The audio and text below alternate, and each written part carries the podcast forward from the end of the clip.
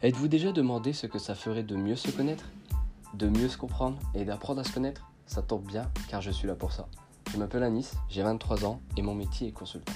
Pendant des années, j'ai guidé des personnes vers leur épanouissement personnel. Je suis un pur autodidacte qui adore apprendre et en qui la priorité est de se connaître. C'est mon désir ultime. Je vais vous parler de l'importance d'être autodidacte, de l'importance de l'échec, de l'importance de se connaître. Celui qui connaît son cerveau connaît la condition humaine, comme disait Montel. À travers mes podcasts, je voudrais vous montrer que se connaître est décisif au XXIe siècle. Parce que si vous ne savez rien de vous, quelqu'un d'autre vous connaîtra et ce ne sera pas dans votre intérêt. J'ai écrit deux e-books, dont un en fin d'écriture dans cette thématique. Pour terminer, j'aimerais rappeler ce qu'avait dit Isaac Asimov, qui sera la structure de mes podcasts. Une civilisation qui produit beaucoup de connaissances et peu de sagesse est vouée à l'extinction. Eh bien voyons quelle sagesse pouvons-nous tirer de l'étude de soi.